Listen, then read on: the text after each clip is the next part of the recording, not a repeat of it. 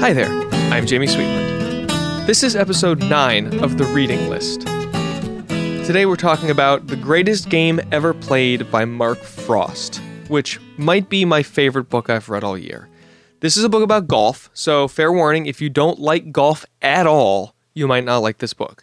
If you're even slightly interested in golf, you might find this book fascinating like I did. So I'll do the synopsis real quick. Um, the greatest game ever played is the story of Francis Ouimet and Harry Vardon, who, in pursuit of their passion for a game that captivated them as children, broke down rigid social barriers that made their sport accessible to everyone on both sides of the Atlantic and beyond, positioning golf as one of the most widely played games in the world. Ouimet and Vardon were two men from different generations and vastly different corners of the world whose lives, unbeknownst to them at the time, bore remarkable similarities setting them on parallel paths that led with a kind of fated inevitability to their epic battle at Brookline years in the future. This, colli- this collision, excuse me, resulted in the big bang that gave rise to the sport of golf as we know it today. For Mark Frost, Francis Ouimet and Harry Vardon represent everything that's right about sports in general, and sportsmen in particular. Gentlemen, champions, teachers, leaders, and each in their own quiet way, heroes. In the greatest game ever played, Frost attempts to create penetrating studies of both of these men, along with over dozens of the game's seminal figures, within the dramatic framework offered by the tournament when they finally met, one of the most thrilling sports events in history, the 1913 US Open. So, the main thrust of this book is about the 1913 US Open. There is a whole lot of material before you get there, though. This book is long. If you were going to read it, strap in. It takes a while. Um, so the first thing it does is it kind of gives uh, basically an entire biography of Harry Vardon and a bunch of other golfers that were his contemporaries. Um, and eventually we get up to Francis Ouimet, who was uh, young. He worked as a caddy. Uh, he loved golf. His father hated that he played golf. It wasn't really seen the way it is now as like an elite person's game. It was something that uh, people either did because they were extremely rich and had time to just kind of fluff around and have fun playing golf. And then there were professional golfers who were not well regarded.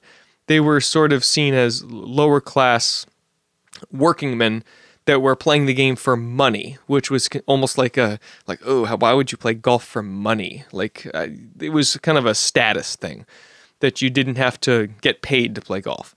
Um, but Francis Ouimet entered the U.S. Open as an amateur, and that's really where this story takes off. Is once there he qualifies for the U.S. Open, and actually is competing against Harry Vardon, who was his hero in terms of golfers. So he winds up competing against him. At the time, the U.S. Open was match play, which, for anyone not familiar with golf, that means instead of counting the number of strokes that it takes you to complete the whole course, and whoever has the lowest score wins.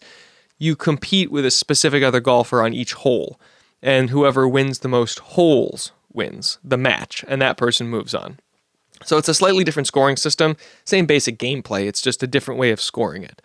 Um, and so the the book basically goes through the whole U.S. Open stroke by stroke, by minute by minute for what Francis Ouimet was going through, and in his effort to try to win the U.S. Open.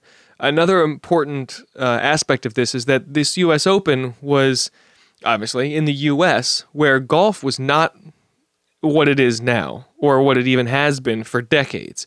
It was a relatively recent addition to U.S. culture. And for a, an American to win major golf tournaments was something of a point of pride for the United States and kind of a, a black mark on the European players, particularly those those from England and Scotland, um, who sort of felt that the game was theirs and that Americans were taking it from them. So it it kind of weaves all these things together, and uh, the the writing is absolutely incredible. The way it's written as he's playing this this final round of the US Open and you're with him for every single moment of it. It sounds like it would be tedious, but it's not. You literally feel like you're like inside his head walking with him watching this whole thing unfold in front of you. And it's absolutely captivating. I absolutely loved this book, and that's saying something considering how long it is.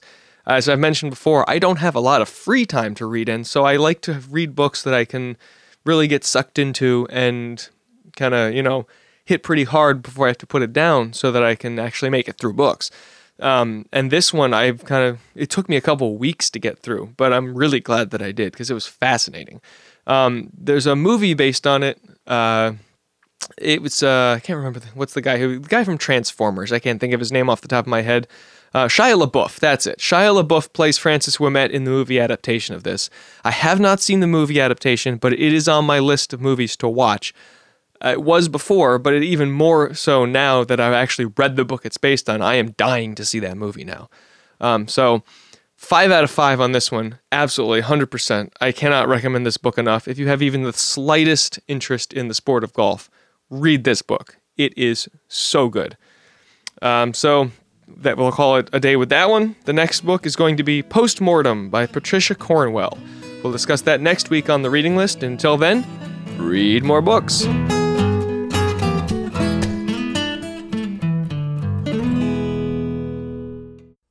If you like this show, check out more great content at incastmedianetwork.com.